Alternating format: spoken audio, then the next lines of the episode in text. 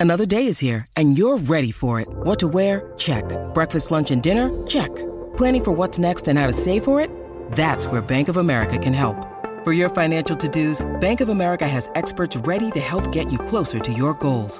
Get started at one of our local financial centers or 24-7 in our mobile banking app. Find a location near you at bankofamerica.com slash talk to us. What would you like the power to do? Mobile banking requires downloading the app and is only available for select devices. Message and data rates may apply. Bank of America and a member FDIC. This is Matt Spiegel, and I can't wait to bring you season two of the PBP Voices of Baseball. The very best play by play voices in the game talk about their craft. It's a job so special that even Joe Buck told us he will probably go back to it. I'm 53, basically 54. I, I think it's too early to say nevers at this point in my life. I think at some point I'll get the itch again. Incredible guests sharing great stories from your favorite teams coming this year. Find us on the Audacy app or wherever you find podcasts podcasts. The, the, the, winds of change are blowing through Raider Nation, and Silver and Black Today keeps you up to date with the latest news and views about your Las Vegas Raiders. Touchdown, Las Vegas! With insight, opinions, and interviews. We're on the cutting edge of what's happening now. Now, now, with the latest on your Raiders and the NFL. Your host, Scott Gulbransen and Moe Moton. Everybody, welcome back to Silver and Black Today, an Audacy original podcast covering your Las Vegas Raiders and your guides through this adventure. Yes, it's an audio and video adventure. If you're a Raiders fan, uh, the guy I love doing this show with, his name, Mr. Moe Moton, he's a senior NFL writer covering the league for the Bleacher Report. Yes, and not only that, he's a Raiders columnist up on sportsnaut.com where you can find me as well. I am an editor, writer there. And uh, you can follow Moe on x.com at Moe Moton, M O E M O T O N. I am at LV Gully. We record this show on Wednesday evening. And I just want to give a shout out um, and, and offer my condolences. My alma mater, uh, UNLV, of course, you've heard it in the news. The active shooter uh, gentleman, unfortunately, I call him a gentleman. He's not a gentleman, he's a piece of crap.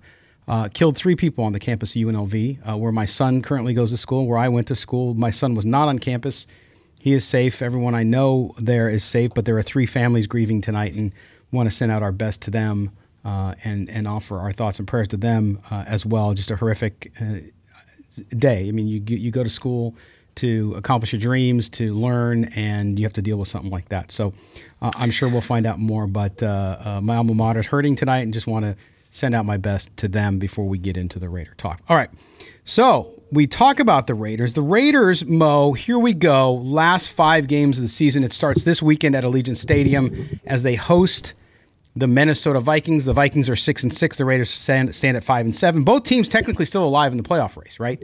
Um, the Raiders would need a lot of help. The Vikings need help too, by the way.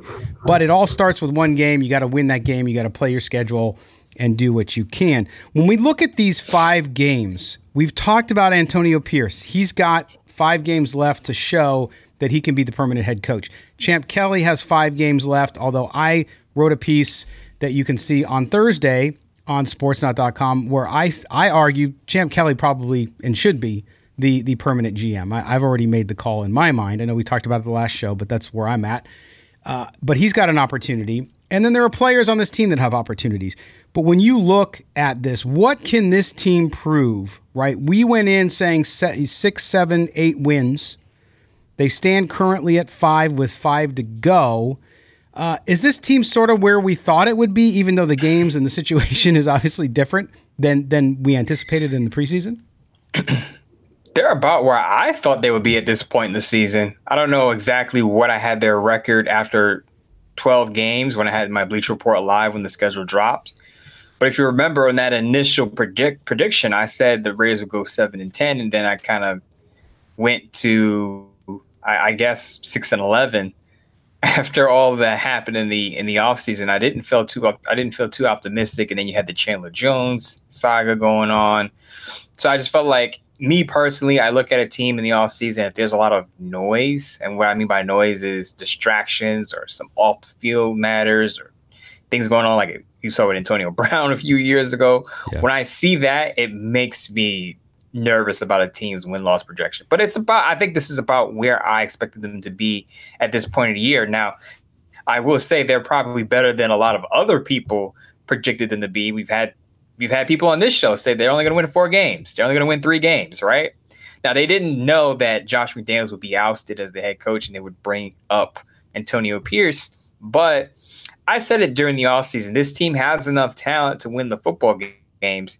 To me, the question was, do they have the coaching staff to develop talent once those players come in and walk through those headquarters? And to my to to my I want to say to my credit, but apparently they didn't because they let go of Josh McDaniels before midseason, and now you have Antonio Pierce in charge and Bo Hardegree calling the plays. So for the rest of the way, I would say there's a lot to prove for veterans and young players. Yeah, there is, and, and I'm with you there. Look, I picked seven games. I think I said the ceiling was nine, and clearly, I just don't think they get to nine with five left, uh, and who they have. I don't see it. I, that might be pessimistic for some of you who are overly optimistic, and I understand that, and that's okay. I'll be glad to be wrong but that's where I see it. I, I, I can see them reaching the seven win. I think they might. It could possibly be six. It could be. I think two out of the next five uh, is is very realistic. Past that is a bonus in my view. And to your point about the coaching staff developing players, so so you get your Antonio Pierce, you get handed a really tough situation, a tough assignment, right? He aces the first test, which is to get the team unified again, to get the team focused uh, to feel good about the locker room, their leadership, and all that. That can't be underscored. He deserves every ounce of credit he gets for doing that. It's a remarkable thing and the sign of a true leader. Then you get to what he talked about in the press conference on, on Wednesday. Antonio Pierce said, Look, you know, they asked him, you know, what do you need to prove over this next few games? He says, Look, at the end of the day, it's about wins and losses. We need to win football games. And this is the second time he said that in two press conferences. So Antonio Pierce is very self aware. He's a really smart dude, and I think a good football coach. But he knows he's got to win some games. And so I would anticipate over the next five games, Moe, that we won't see a repeat. At least I'm hoping. We won't see a repeat of, of, of being very conservative. Instead, you got to take some risks because guess what? You got nothing to lose at this point. You have to be able to try to turn things. If things aren't working, you can't stick with them just because you think that's the system. You're going to have to get creative. You're going to have to do things. And I think that gives him more opportunity. You know, fortune favors the bold, right, Moe?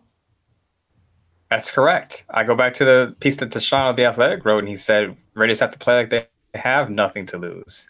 And that means, as you said, taking risks.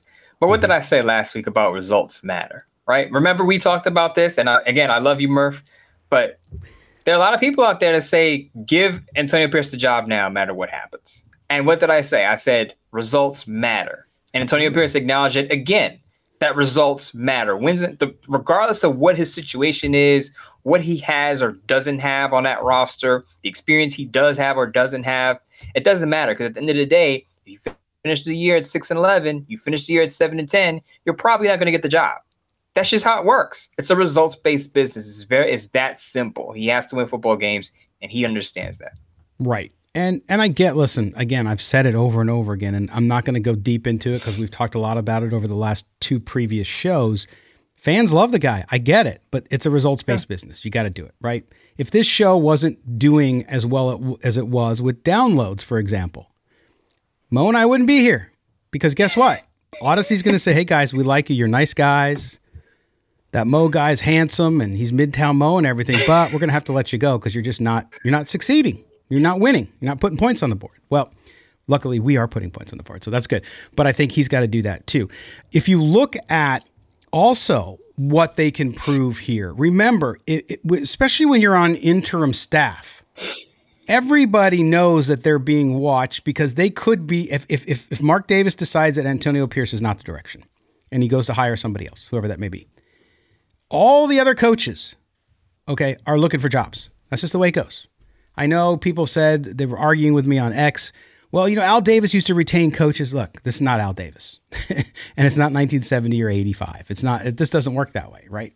So now, did, could Antonio Pierce stay? Perhaps in some role. I don't know. But the coaching staff who comes in, if he's not the coach, is going to decide who that is. So all these other coaches are auditioning too for their next role as well, Moe, right? So your Bo Hardegree, yeah, you never called plays, but you now are going to be looking for your job. So you want to show that, hey, over the last five games, here's what I did. Because when you go in to have that interview, you're going to say, look, our offense scored 16.8. Over the last five, we scored 25.3 or whatever the number is. So you want to do that. Antonio Pierce, the same thing. Patrick Grant, everybody's playing for their job. That translates on the field too. If we look at these last five games, we start, we're going to start with the veterans. We're going to talk about the young guys in the next segment. But as veterans go, who has the most to prove down the stretch here? That's a good question. I, I talked about young guys, but if we're going to focus on veterans, I will say let's start with the interior defensive line, right? So that's the weak part of the Raiders defense right now. I would say Bilal Nichols. Um, now I've been harsh on Bilal Nichols last year. He's made more plays this year, but is he a guy that you're gonna that you look at as he's a foundational building block? I would say right now the answer is no. Jerry Tillery has had some boneheaded issues, uh, penalties in, in the past. He's still on the field playing a significant amount of snaps. We'll see if they re-sign him again. Does he get another one-year deal? Does he get a multi-year deal from the Raiders? I highly doubt it. But we'll see in these last five games if he can show something on the interior and provide a pass rush. If we're working our way back, I would say Divine Deablo has been fine, but always remember when you bring in, if you're going to bring in a new coaching staff, you're going to bring in a new GM, they might want their guys. so even if you had a solid year, unless you had a Pro Bowl or All Pro year, your spot isn't safe. Right. and I would say, well, where Robert Spillane is clearly having his best year and and could be a Pro Bowler by the end of the season, Divine Deablo has got to continue to play at a, at a either a decent or a high level because he's not guaranteed the spot. And a lot of people will hear this say, "Well, Moe Divine Deablo's been playing well," and I and I I acknowledge that. But again, unless you're a Pro Bowl All Pro player, your spot isn't safe under a new regime. You you know you gotta you, you gotta play at a high level for for a coach staff to say he's not our guy, but we're gonna make him our guy yeah. because he played well last year. So one more name I want to bring up: Jermaine Eluemunor. He's been splitting snaps yeah. with Thayer Munford in and out of the lineup. Where is he going to fit in all this? I assume the Raiders are going to draft the right tackle, whoever is making the calls. But do they keep Jermaine Eluemunor as a utility offensive lineman? Is he that guy to just play multiple spots as a backup? Or does he show something in these last, you know, five weeks that shows, yeah, I, I'm still a starter. I had a rough part of the season earlier in the middle part of the year, but I'm still a starting caliber player, albeit maybe a low end starter, but a starter nonetheless. Right. And, and, and I agree with all of those selections. I think that if you look at there there there are some veterans too. I mean, Eluemunor is the one guy that came to mind for me as well. If you look at the rest of the offense, the only other guy you could really talk about is Josh Jacobs. Uh, and what does he have to prove? I, I I think he just has to keep running the ball if he gets the opportunity to do so. And I, I our good friend Phil Robinson uh, of of the of the the Phils, I made a steak bet dinner with him. I don't know if you saw it. Um, but he's he's guaranteeing that Josh Jacobs will be back and he'll sign a long term deal. And I said, I'll bet you a steak dinner because I don't think it's happening. I just don't. Not that I don't like Josh Jacobs. Phil, it goes back to the original conversation here. Phil Robinson of the Unfiltered Truth over there with Phil Jones. That, that's an interesting bet. Uh, I, you know, yes, it was Phil Jones. Excuse me, I misspoke. Okay, Phil Robinson. Jones, the yes. the other Phil. the other Phil. Yes. but that you know, I don't know what's going to happen with Josh Jacobs simply because it depends on the head coach, right? So if Antonio Pierce stays on, there's a good chance you're going to be buying a steak dinner for Phil Jones because I'm happy to. He's already he's already said that the run game is the bread and butter of that offense, and he loves some some Josh Jacobs. But if Antonio Pierce is out of the door, then all I would say all bets are off. The other guy I want to bring up a notable player on the offense is Hunter Renfrow. Yeah. Now the Raiders can designate him as a post June one cut and save eleven point nine million about that. If they release him next year, I don't think they will. But if you're Hunter Renfrow and you have Tre Tucker, who's a rookie a speedster who could stretch the field, something you you don't do. And then you have Davante Adams, who's a star. And then you have Jakobi Meyers, who's arguably the Raiders' best offseason acquisition on offense. You have to be thinking, where do I fit in? Long term, short term. So I think he he may not may. I think he has something to prove that he could be a, still a productive number two tight wide receiver. And a lot of people will push back and say, "We love Hunter Renfrow. We love Hunter Renfrow," and I get that. But if you're looking at the construction of the roster, Davante Adams and Kobe Myers to me are set. And then Tre Tucker, obviously on a rookie deal, who could do something that none of the other receivers on that roster can do. And if you're Hunter Renfrow, with all with a bloated salary at this point compared to your production, you have to be worried about your roster spot right now. Yeah, and I look at Hunter Renfrow and I, I think that he needs to have a good five games, not for him, but for the Raiders, because then he has some trade value. Like you said, they can cut him post June yeah. one and, and save eleven million. But if he can go out on fire, that would help them because they might be able to get some capital back in a trade for him. And then the only other guy I would mention is Davante Adams because if Davante Adams isn't moved, fine, he stays where he is. He's great. What else can you say? But then you look at that receiving corps. Jakobi Meyers has been very good too, but they lack the speed. Outside of Tre Tucker, they got nobody. The, the Raiders need they need that speed. They need some more speed. And like you said, depending who the coach is and what system they bring in. If it's Antonio Pearson, it kind of stays status quo with obviously some new changes and I'm sure a new offensive coordinator. It could change, but maybe stay a little bit more minded like they are now. Otherwise, though, I think they, they that team is. If you look at them, and I know Raider fans will kind of like, "What are you talking about?" But it's true when you look at other top teams in the league. They are slow as hell. They need speed. Okay. uh, and for a tight end, Michael Mayer is actually pretty quick. So I'm not even including him. But they're going to have to get, they, they need some speed on the outside in addition to Tre Tucker in the slot. So, so you're right. So I think that's not about veteran players. That's more about needs. But that Hunter Renfrow conversation, as well as Jakobi Meyers, his deal. What do you do? I mean, there's there's there's a lot to happen there, and I think I think we're going to go into the offseason not knowing because unless unless they've named Antonio Pierce the coach by the last game, we're not going to know what systems there and what their needs are. So it'll be interesting. Uh, all right, well there you go. That's the first segment. That's what we talked about the the veterans there. Uh, and when we come back, Moe did a Bleacher Report live yesterday, and he had a subject on there that I really liked. The conversation was great, so we're going to pick it up here on this show, which is about young players and and who needs to show that they can play out over the next five games. And who is that? And and by the way, also of the young guys, who's already kind of earned their spot? Do you think? Who do you think is is safe and has proven that they belong not only on the Raiders but in the NFL? We're going to come back here. You're listening to Silver and Black today, an Audacy original podcast. Also heard on the air. A hearty hello to our listeners in Las Vegas on the bet. We're coming back right after this. What up, y'all? It's your boy Danny Green, three time NBA champ. You either rooted for me or rooted against me. Join myself and my co host Harrison Sanford on the Inside the Green Room podcast. It's a podcast that brings you never before told tales from the locker room to candid interviews with basketball legends to breakdowns of what's happening in the NBA right now. Whether you're a diehard fan or casual about your hoops, this podcast brings you the game like never before. Follow Inside the Green Room on the Audacy app or wherever you get your podcasts. Hey, Rob Bradford here. I have set out on a mission with my good friends at FanDuel to prove what I have known for some time baseball isn't boring. Now I have a daily podcast to prove it with some of the most notable people in the baseball world screaming baseball isn't boring from the mountaintops or at least agreeing to come on our show. Players, managers, GMs, and yes, even the commissioner of baseball, Rob Manfred. It has been a constant wave of baseball's most powerful voices. So join the revolution, subscribe, and soak in Baseball Isn't Boring. Listen on your Audacy app or wherever you get your podcast. You'll be glad you did.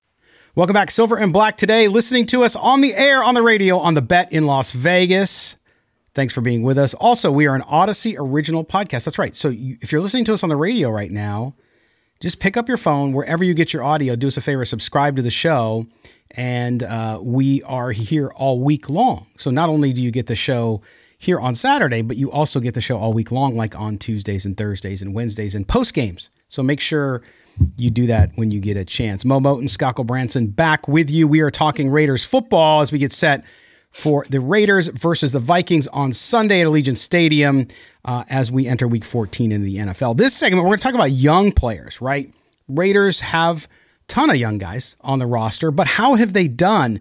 Who must show progress? Who has to, over these last five games, prove that they belong? Moe, let's start there. Let's start uh, on the offense. You mentioned one guy, I think, that you talked about on your Bleacher Report live, and that, of course, is Tre Tucker. Tre Tucker, I thought when he was drafted, uh, was a was a project, and I think he is still. I think he has the ability, he has the speed. He is the Raiders' one speedy dude. He needs to still develop better route running. He still needs to catch the ball a little better here and there, but he's made some spectacular catches this year. He's done better than I thought he would. Uh, how do you look at him and what does he got to do over these next five games so that the Raiders or whoever's coaching the Raiders and, and the GM of the Raiders looks at him and says, we got to build around him versus maybe thinking, ah, he's a project. We got to go find somebody else? Well, right now, he's a gadget player to me. He could be effective on those gadget plays, those end arounds, wide receiver sweeps, the occasional deep throw downfield off a play action or a play fake. But I think he could be a more consistent pass catcher in the slot. But of course, he is splitting snaps with Hunter Renfrow, who also plays in the slot. Davante Adams actually lines up in a slot a whole lot. Bunch. Jakobi Meyers is more of an outside wide receiver now, but he's also capable of lining up in the slot. So Tre Tucker has got to split all that time, and, and he's not an outside wide receiver, so he's very limited in that sense. So if you're looking at Tre Tucker and his long term future, you're thinking, okay, is he just a gadget guy or can he be our primary slot wide receiver? And this is why I said Hunter Renfrow's got a lot to prove because he's competing with Tre Tucker in his future. Now, as far as Tre Tucker is concerned, if I'm looking at him as an incoming GM or head coach, I'm saying we not we we're definitely not going to build our offense around him. He's a small slot wide receiver but he can give us the explosive plays that we've been missing. The Raiders are at the bottom of the chart when it comes to explosive plays, and that's what Tre Tucker can specialize in for this offense. He's not going to get you 100 catches in the season, but you know what? He can average 20 yards per catch, and he can get those long passes down the field and open up the offense. I compared it to how Jon Gruden used Henry Ruggs III. Not to bring up Henry Ruggs III for what he did, but if you look at how Gruden used Ruggs. Even when Ruggs wasn't going to get the ball, defenders had to respect his speed. And what did that do? That opened up the underneath routes for the tight ends, for the other wide receivers, and also the run game. The Raiders can do the same thing with Tre Tucker going forward. Defenders are going to have to respect his deep speed, and that can open it up for Davante Adams, Jakobi Meyers, and everyone else, including Josh Jacobs, if he is the running back of the future. So I think Tre Tucker has to be more involved. I want to see him on the field for at least 40% of the snaps going forward. Yeah, no, I, I 100%. And that's why I mentioned the speed in the last segment because the Raiders need it. And it's not because you are necessarily going to have a quarterback that's throwing it 60, 70 yards in the I'm not I'm not saying they have to be an incredible vertical team. If you look at the NFL today, even the Dolphins who have the longest touchdown passes of the season and clearly leading the league in all those stats, it's it's yards after catch because he's you have Tua hitting people like Tyreek Hill and Jaylen Waddle in the stride. Yes, their speed gets them in the open, but the passes aren't long. So so the speed breaks it open and it also opens up the running game as you saw in Miami too this year. So I think that that you're absolutely correct. Moving on the offensive line, Moe, you got a couple young guys up there. You have Dylan Parham obviously on the left side. On the right side, kind of in a in a in a rotational role, you've had Thayer Munford Jr. Both guys have played pretty well, but I don't know that they I mean Parham maybe but with Munford, he's shown great, great promise. But has he come along so much that you think, well, we have a long term starter there? As of right now, no. If I'm the Raiders, I'm, I'm definitely mm-hmm. drafting another offensive tackle. Yeah. There, Munford, why he's been solid, he is not preventing me from drafting a top player at the position. If you remember, Peter King was in the Raiders draft war room, and the Raiders were interested in Paris Johnson Jr. out of Ohio State, who would have played right tackle. They were interested in Anton Harrison, who I believe went to the Jacksonville Jaguars out of Oklahoma. Yep. So they they were interested in a couple of first round offensive tackles. That lets you know what they thought about Jermaine Eluemunor. They also gave him a modest deal. Now I like Eluemunor. But I, I, even I understand that right now he doesn't look like the long term starter at that position opposite Kolton Miller.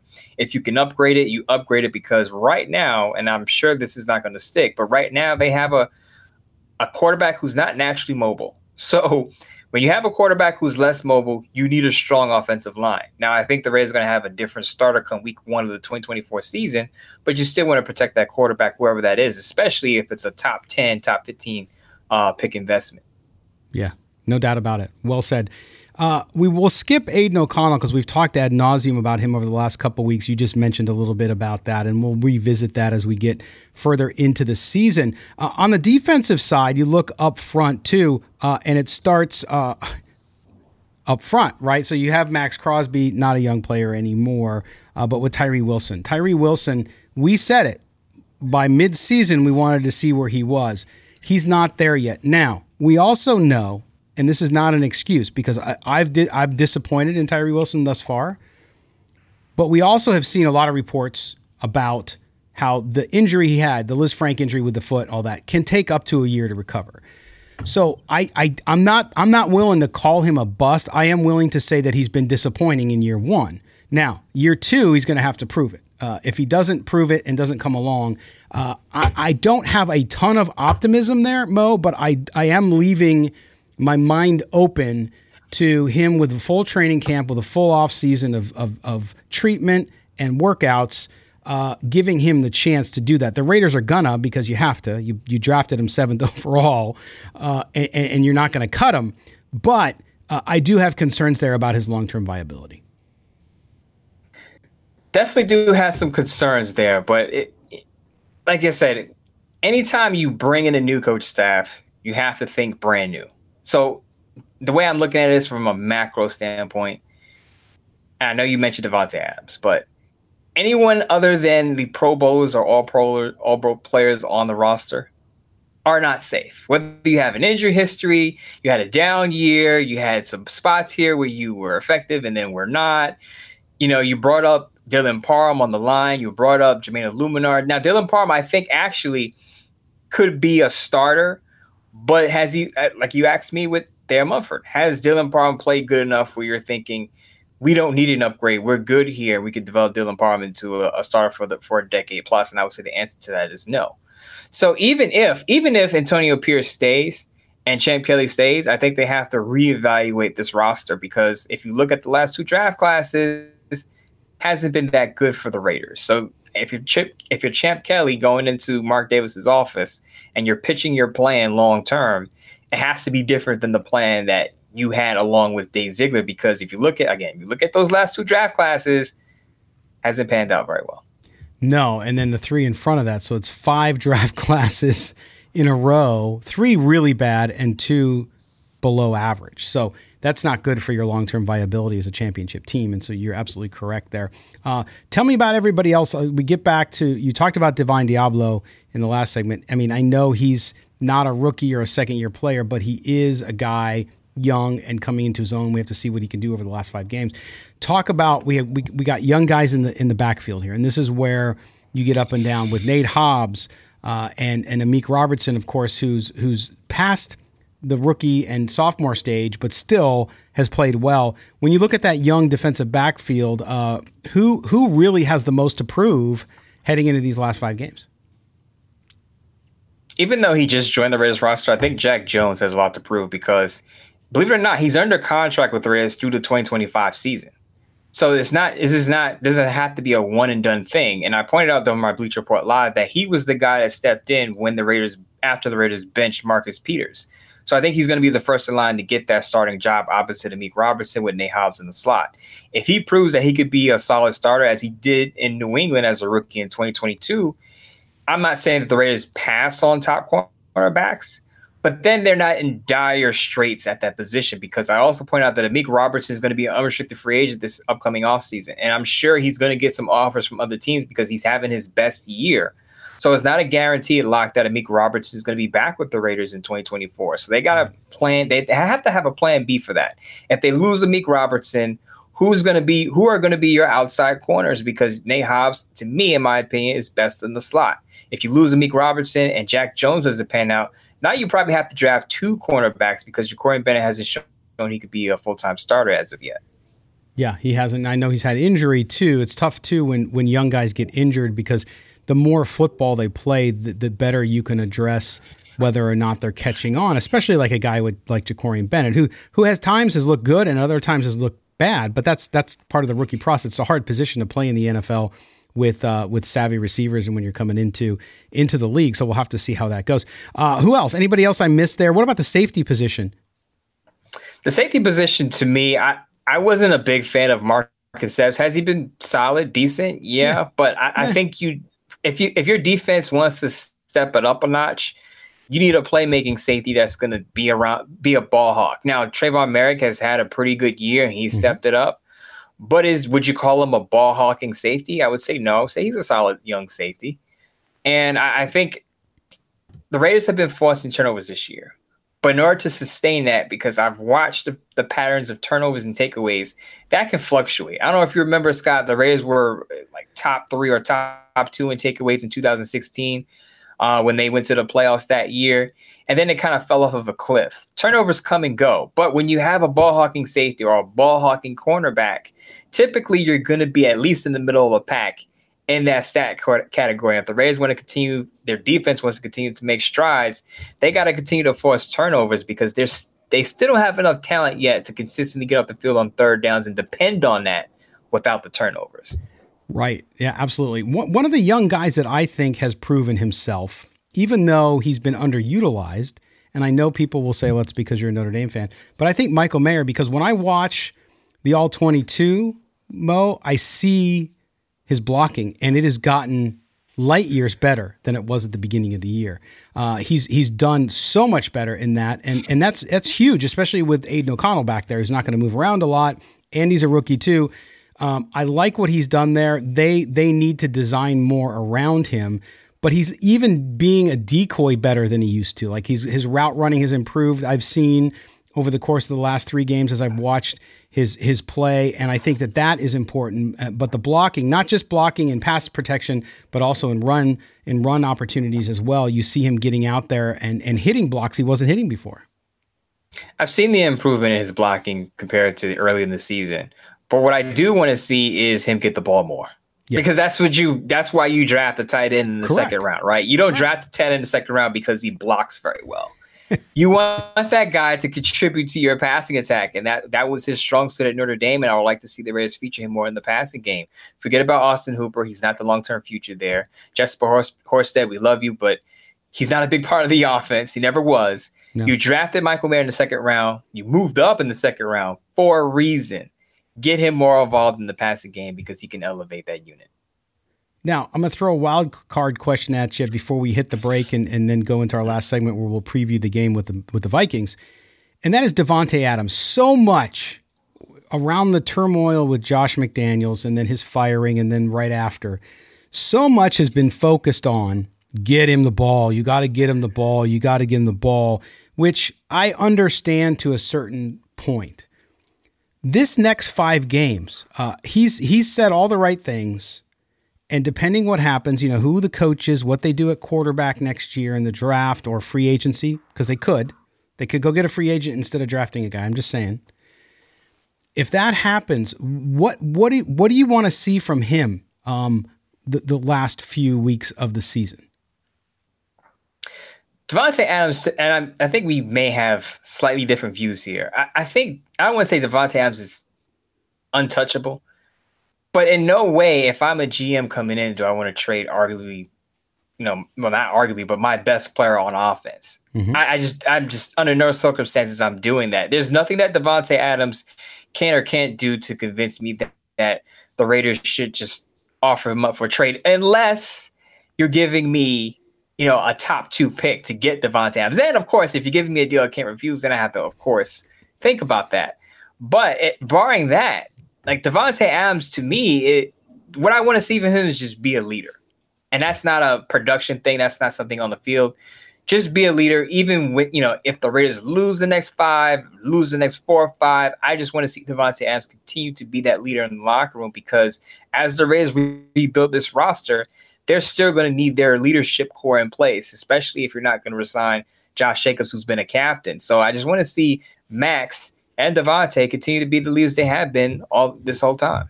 And I agree 100% on that one. And I think I think with Davante Adams, the key is has nothing to do with the next 5 games.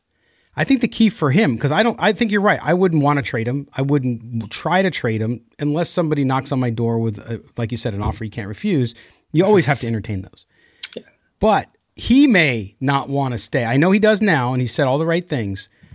But depending what the decision around the coaching staff, depending on what they do, just like they did last year, right? They they asked him, and I think he begrudgingly decided to support what was going on, and it turned into a disaster. And and and clearly he was communicating that as as we went through, and it didn't sound like what Josh McDaniels and Dave Ziegler told him was going to happen happened. And I think that was probably the Tom Brady thing, by the way. Um, but but to me, if I'm if I'm Davante Adams, I'm waiting to see what you do, Raiders before I decide whether or not I start going to you in in, a, in a, not, not in a confrontational way in the offseason say, hey, listen, guys, I see what you're doing here. I accept it. I get it. But yeah, it's not for me. So trade me, whatever. Now, doesn't mean he'll be traded, but clearly I think that Davante Adams, you're right. To me, you don't get rid of your best player.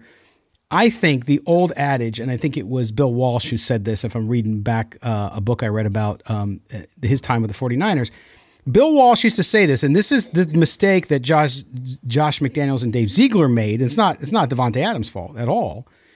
And I think we all got blinded by it because he's such a great player. And that is a team that does not have everything else in order. The last thing you should trade for when you have needs, meaning the last piece you need, is a, is a, is a top notch wide receiver. I know it sounds crazy, but it's true. If you think about it, you need offense, defensive line, you need a quarterback, you need all the other skill positions. And then if you have the ability to go out and get a guy like Davante Adams, you get him because it's the last piece in the puzzle. You got it all locked in, and now, boom, you go. The Raiders did it backwards. They just did it backwards. Uh, and, and instead, they went and got Jimmy Garoppolo, who couldn't even get the ball to the guy. So that's not his fault, though. But they are where they're at. And if they can start to build around him in the time he's got left and they do it the right way, I think Davante Adams will be happy, right? Even if it means that next year isn't a 10 win season, as long as they're going in the right direction, they got the young guy at the quarterback position or whatever, then I think so. I so I think it's up to the Raiders on this one. I think the Raiders need to prove to him something over the next five games and really in the offseason. So you're you're flipping the table and saying he's got to put the Raiders on the clock. He's like, show me what your plan is, not just for yes. the last five weeks, but going into the offseason to convince right. me that I should finish my career here. And I think that's a very good point because even though Raider fans are going to hate us talking about this, if he's not happy and he sees that his career is on the back nine, he wants to win football games and he doesn't see the Raiders going anywhere, you can't rule out him saying, "Hey, I want to play my last, you know, two to three years with a contender because it's not working out here." Regardless right. of, and I understand, we're not saying he wants out now. He said no. all the right things. He said no, he no. wants to be here. He said he wants to see it out. That's right now. But as we all know, things, things change. over time.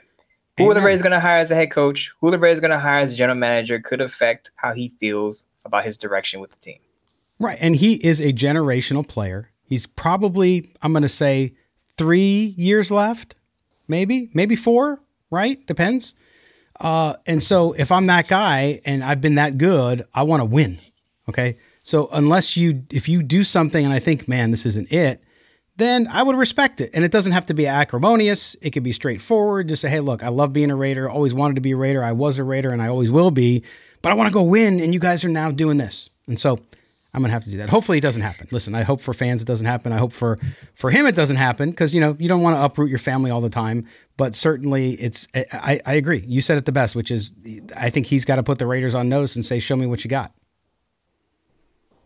And he has that type of he has that type of leverage too, because as you say, he's arguably the best wide receiver in the game. So yes. if, if he wants out, teams are going to line up for him. That's correct, hundred percent, absolutely. All right that's going to do it for that discussion. Uh, we're going to come back. We got a little bit of time left here on the show, six or seven minutes, I think it is. We're going to take this quick break. When we come back here on the Bet in Las Vegas and also Audacy Original Podcast, we're going to go over the game. Yes, the Vikings versus the Raiders. We'll talk a little bit about this matchup and who has the edge here as we move along here on Silver and Black today. It's Moe, it's Scott. Don't go anywhere. Welcome back, home stretch here on Silver and Black today on the Bet in Las Vegas. If you're listening to us on the radio, if you're listening to us on our original Audacy Sports Podcast. We certainly appreciate it. Make sure you subscribe to the show wherever you get it. If you're watching us on YouTube, thank you for the subscribe and hitting that notifications bell as the chat continues to be great in there. All right, Moe, the game against the Vikings coming up on Sunday at Allegiant Stadium. We look at the Vikings six and six. Boy, we you and I were talking about before we started the show. If you look at, as you can hear my notes, if you look at the Vikings, I'm going to start with them. The Vikings schedule after they play the Raiders at 1:05 p.m. on Sunday. They then go to Cincinnati, which suddenly has some hope with the way Jake Browning played the other night. Then they have to play the Lions on Christmas Eve, the Packers on New Year's Eve, and then the Lions again the next week. They have to play the Lions two of the next three weeks, along with the hot Packers, the Packers who are playing themselves into playoff position in the NFC. Uh, this seems to be, for me, when I look at it, the Vikings got to be looking at this game and saying, look, the last four weeks are going to be tough, including two road games, one against uh, the AFC runner up, and then one against the one of the hottest teams in the league, which is the Detroit Lions. They they got to come into Las Vegas thinking, you know, we we got to win this game. Absolutely, and I know Raider fans are going to hear this, but the Vikings are probably looking at this game as if this is the easiest game on our remaining schedule. Not an yes. easy game, not that the Raiders are a tomato can, but compared to the, the, the opponents that you just read off, and I know the Raiders beat the Packers early in the season, but if you've been paying attention to the Packers and Jordan Love, they've been rolling in recent weeks. They're on a hot streak. So if you're looking at this, if you're the Vikings, look at the schedule, you're saying we have to go on a road coming out of a bye week, by the way, just like the Raiders are and we have to make this game count because we got to face the division leader twice. We got to play another division game. So if you're if you're the Vikings, you're you're thinking this team scores less has scored less than what 18 points in three consecutive games. I know we have a backup quarterback without Kirk Cousins, but we have Justin Jefferson coming back off of an injury. We have Jordan Addison, who's been a an impressive first round rookie. Yep. We should be able to put up points on this Raider defense and get the win and get back over 500. Yep, exactly. And and that's that's how you got to look at it. And then you look on the other side of the fence, and that's the Raiders also uh, their schedule, where we looked at the back of the schedule and said, well, yeah, the Chiefs, the Chargers, okay, but the Vikings, the Colts, the Broncos, the Broncos have surged, as you guys all know what they've been able to do, uh, and they they play them. They finish up the season in what will be a flexed game of some sort on the sixth or seventh. We don't have determination on when it'll play, but they got to go to Chargers on a short week. By the way, they they host the Chargers in Las Vegas after the Vikings on Thursday Night Football this coming week, and then they then play. They get a longer week, and they get to play on Monday night. So they get one of those things they call a mini bye, right between uh, the 14th and the 25th. So they play on Christmas Day. Uh, against the Chiefs, and then the Colts who are playing themselves into the AFC South race, or at least the AFC wildcard race.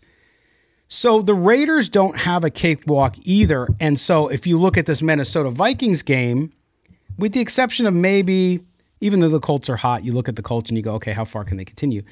This also is a game like they're saying, okay, we got to win this game because this is one of the games that I think we're more evenly matched in and matched up well against the Vikings. Not only that, but you're looking at this game if you're the Raiders and thinking if we fall to five and eight, you could start to fire out the mock drafts, right? Because if you go to if you drop the five and eight with the Chiefs still on your schedule on Christmas, I know the Chiefs aren't the same juggernaut team they were in the past, but they did spank the Raiders not too long ago, right? So you have to remember that if you fall to five and eight, then your your your your focus kind of shifts to a full evaluation mode, as I call it. And we talked about it in the for, in the second segment. That at that point, you're not not that winning is not important, but you understand that your slim playoff hopes are probably not going to pan out. So you have to look at a lot of the young guys. You probably see a lot of younger players play in those last four games. If the Raiders lose this game and lose embarrassingly, even if they lose this game, you probably see a little more young players in those last four games in evaluation mode. But if you're the Raiders, you know I hate to say must win. But if you have, if you're one of those people who say the Raiders have a chance to make the playoffs, this is a must win game for you. Yeah, and you look at what the Vikings, the Vikings on defense uh, they're last in the league in in sacks. They have 16 takeaways. That's two more than the Raiders. They're minus eight in differential. The Raiders are minus seven.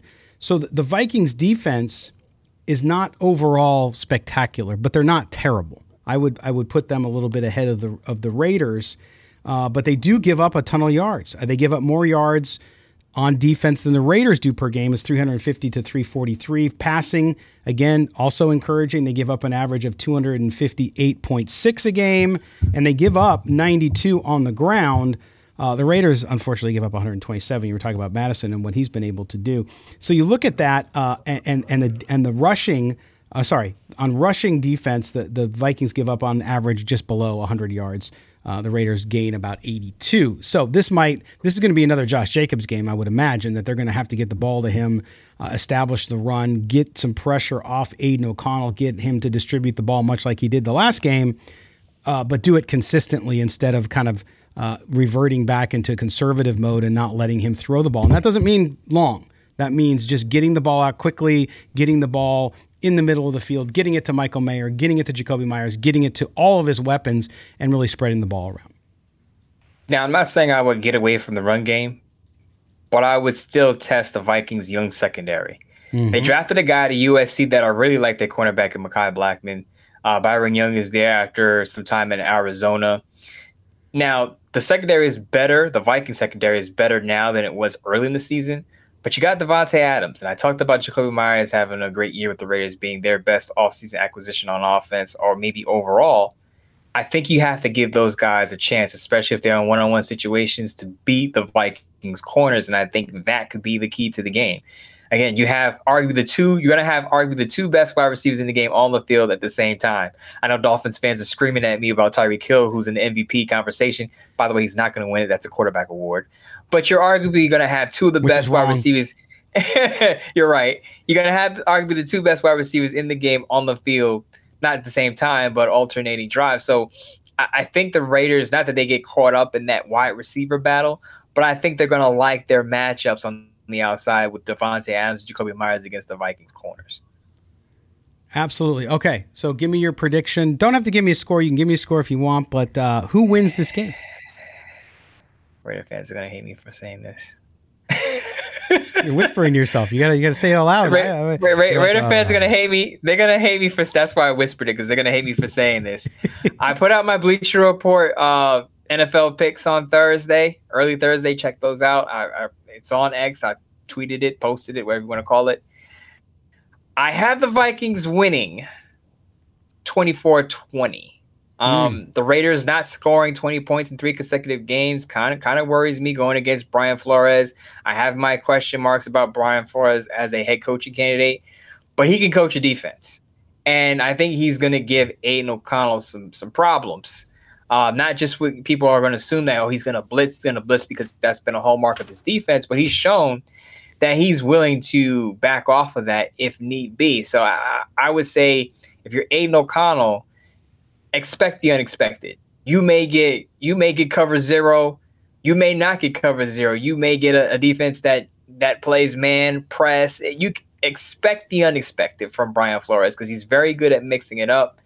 And I would say that's that being with Aidan O'Connell's inexperience and Brian Flores' ability to dial up things between the blitz and, and non-blitzing schemes, it worries me for the Raiders offense that hasn't scored a lot of points in recent weeks. So with the Vikings attacking possibly that Raiders interior with Alex, Alexander Mattison, who you mentioned, and Ty Chandler, who's one of my fantasy football sleepers, by the way, I think those guys are going to be a little too much for the Raiders to keep up with offensively.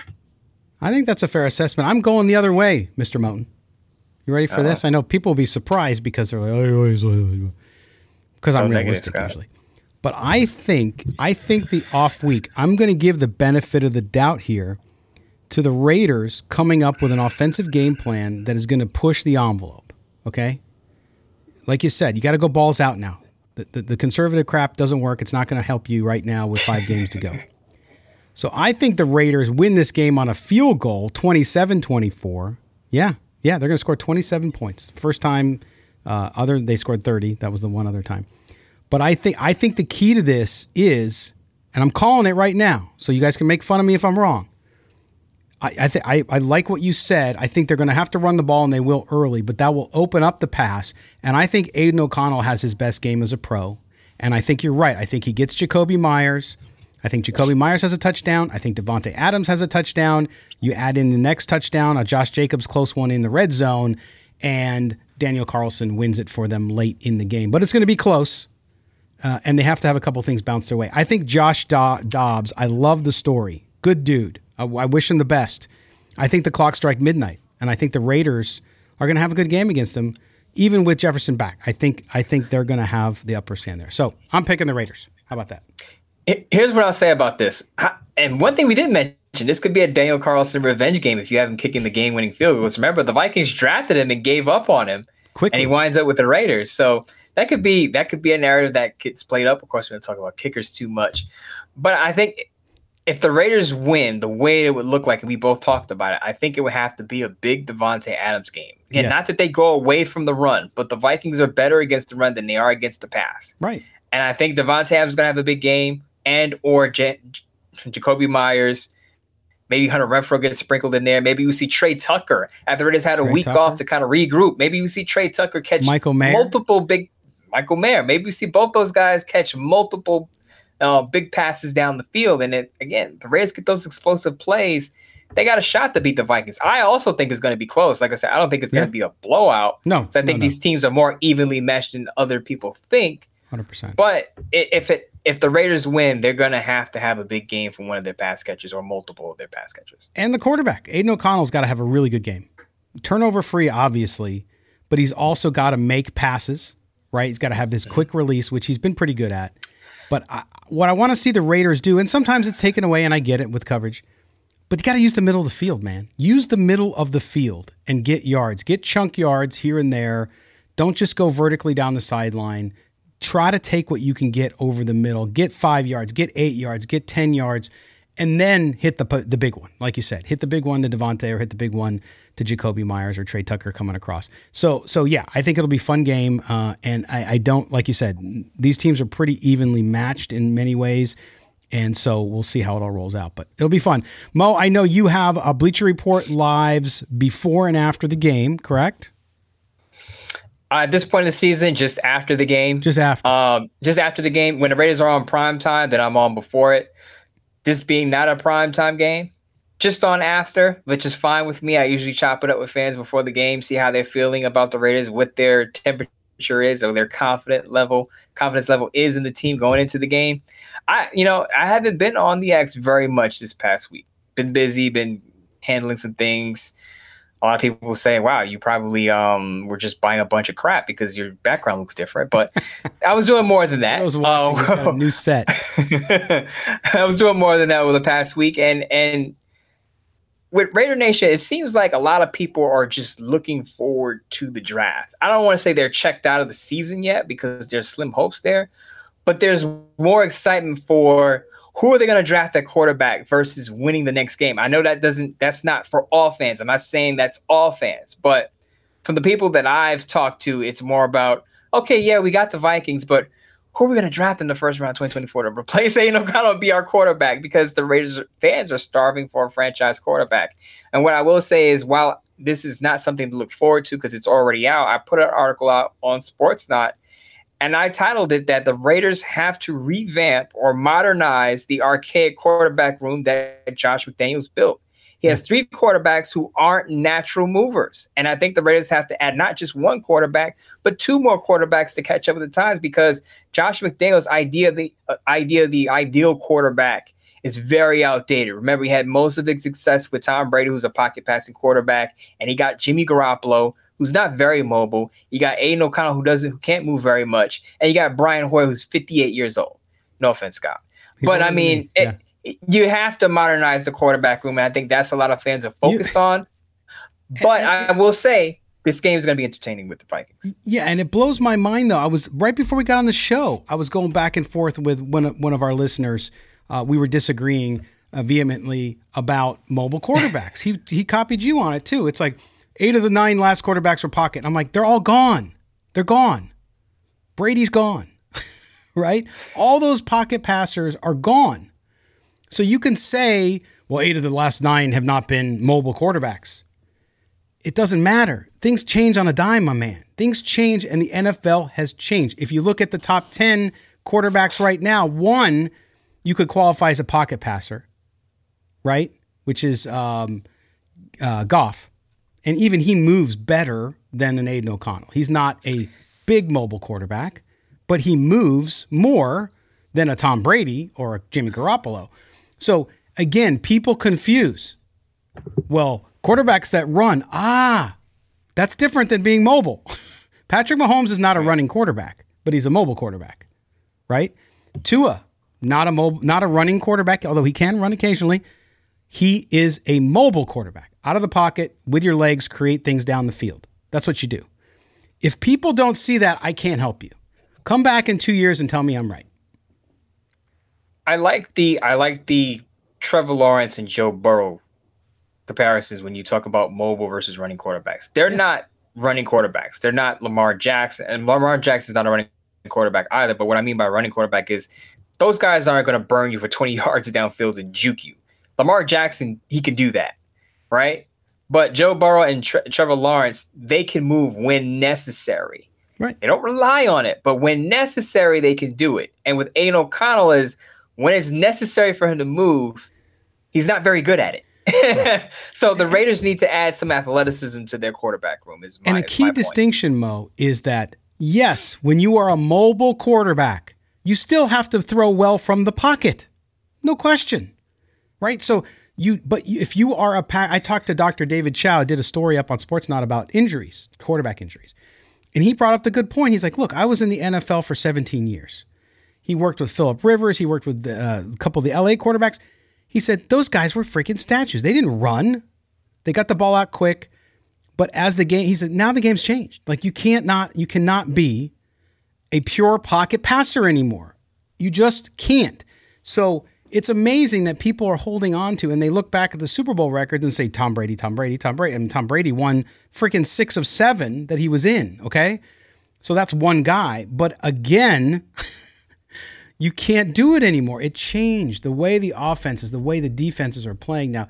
You just can't do it anymore. Doesn't mean there won't be outliers. There's always outliers, always guys who can do it. Now, I had the conversation on our Sportsnaut show before we go, and I'm extending the show now, and I'm sorry to do that. But I had the conversation with Ryan Dyrud from the LA Football Network, and I said, you have to develop court. Like, if you have a more pocket passer as your backup who can come in and spell a guy who's out for a game or whatever, that's fine.